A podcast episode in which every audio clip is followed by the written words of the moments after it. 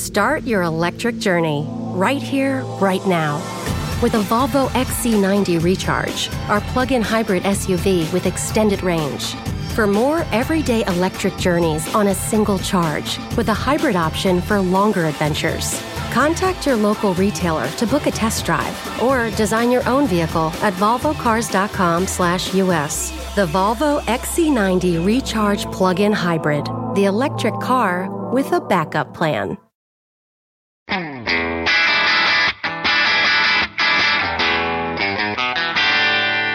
Hey math fans, Jason Marshall, Math Dude here with your weekly dose of quick and dirty tips to make math easier. Quick, what's one fourth plus three fourths? If you remember your math from school, you probably know that the answer is one. How about one fifth plus three fourths? Aha, not so easy this time, right? Adding one fourth to three fourths is fairly straightforward because the denominators of both fractions are the same. But adding one fifth to three fourths is not so simple, and that's because the denominators are different. So how do we solve problems like this? We start by finding what's called a common denominator, which is exactly what we're going to learn how to do today. Before we learn how to add and subtract fractions, we need to learn how to find a common denominator. And before we do that, we need to make sure we're up to speed on some key fraction fundamentals. In particular, when we first talked about numerators and denominators, we learned that the denominator of a fraction tells you how many equal parts a whole, and that could be a whole pie, a whole year, a whole iPhone, or a whole anything else, is broken into.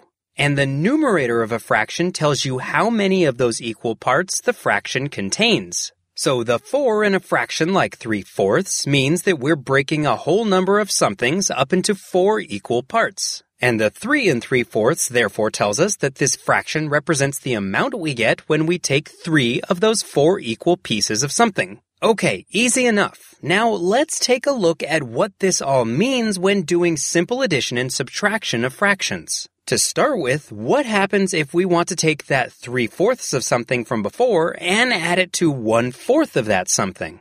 Well, common sense, and as we'll thankfully see, math tells us that we end up with one whole something. How about if we start with one whole something and subtract one fourth of that something from it? Of course, we end up with three fourths of whatever that something was we started with. These basic facts have essentially become common sense to us after the hours and hours we've spent dealing with and thinking about things like pizzas, pies, and everything else in the world that can be broken into fractions. As most of us learned way back in the day, if we start with a whole pie and remove a fourth of it, presumably with our mouths, we're left with three fourths of a pie. If we instead start with three fourths of a pie and then somehow, I'm not sure I want to know how, add one fourth of a pie back to it, we not surprisingly get back our whole pie. What makes problems like this fairly intuitive and even easy to think about is the fact that all of the fractions are written in terms of what's called a common denominator. In other words, they're written in terms of the same kind of somethings, be it equal portions of apples, pies, or whatever. Start your electric journey right here, right now. With a Volvo XC90 Recharge, our plug in hybrid SUV with extended range.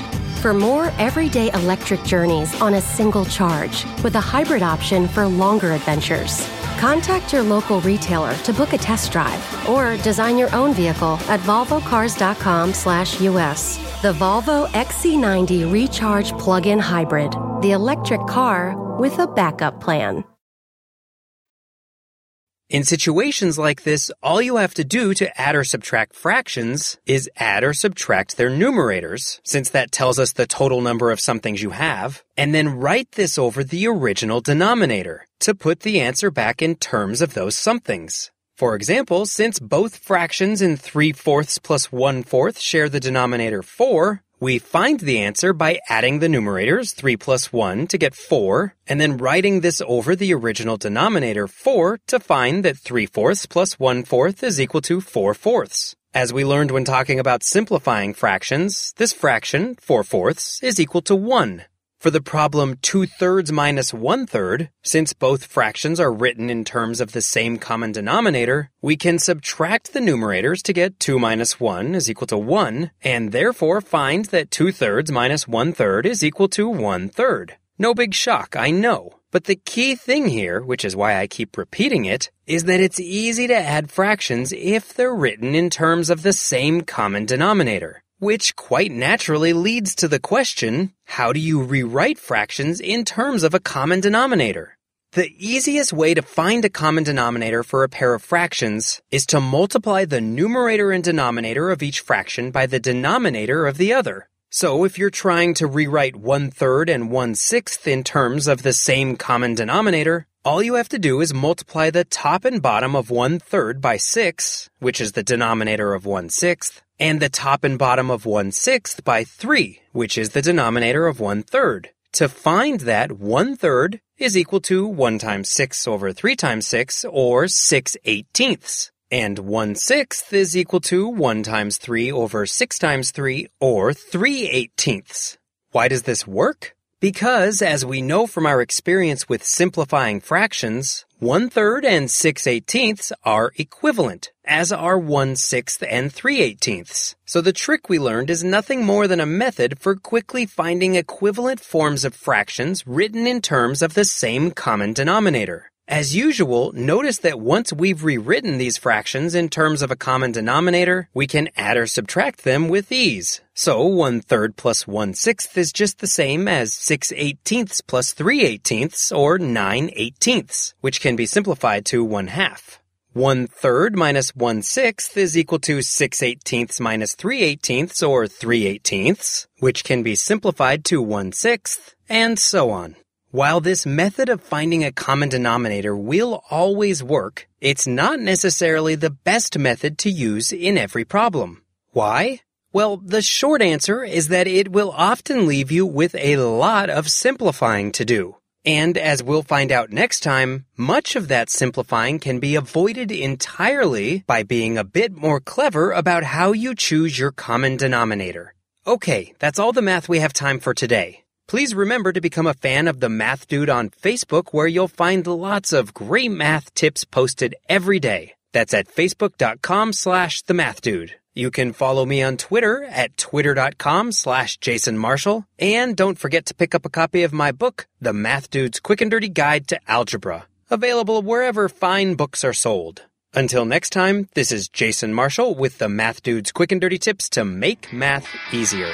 Thanks for listening, math fans.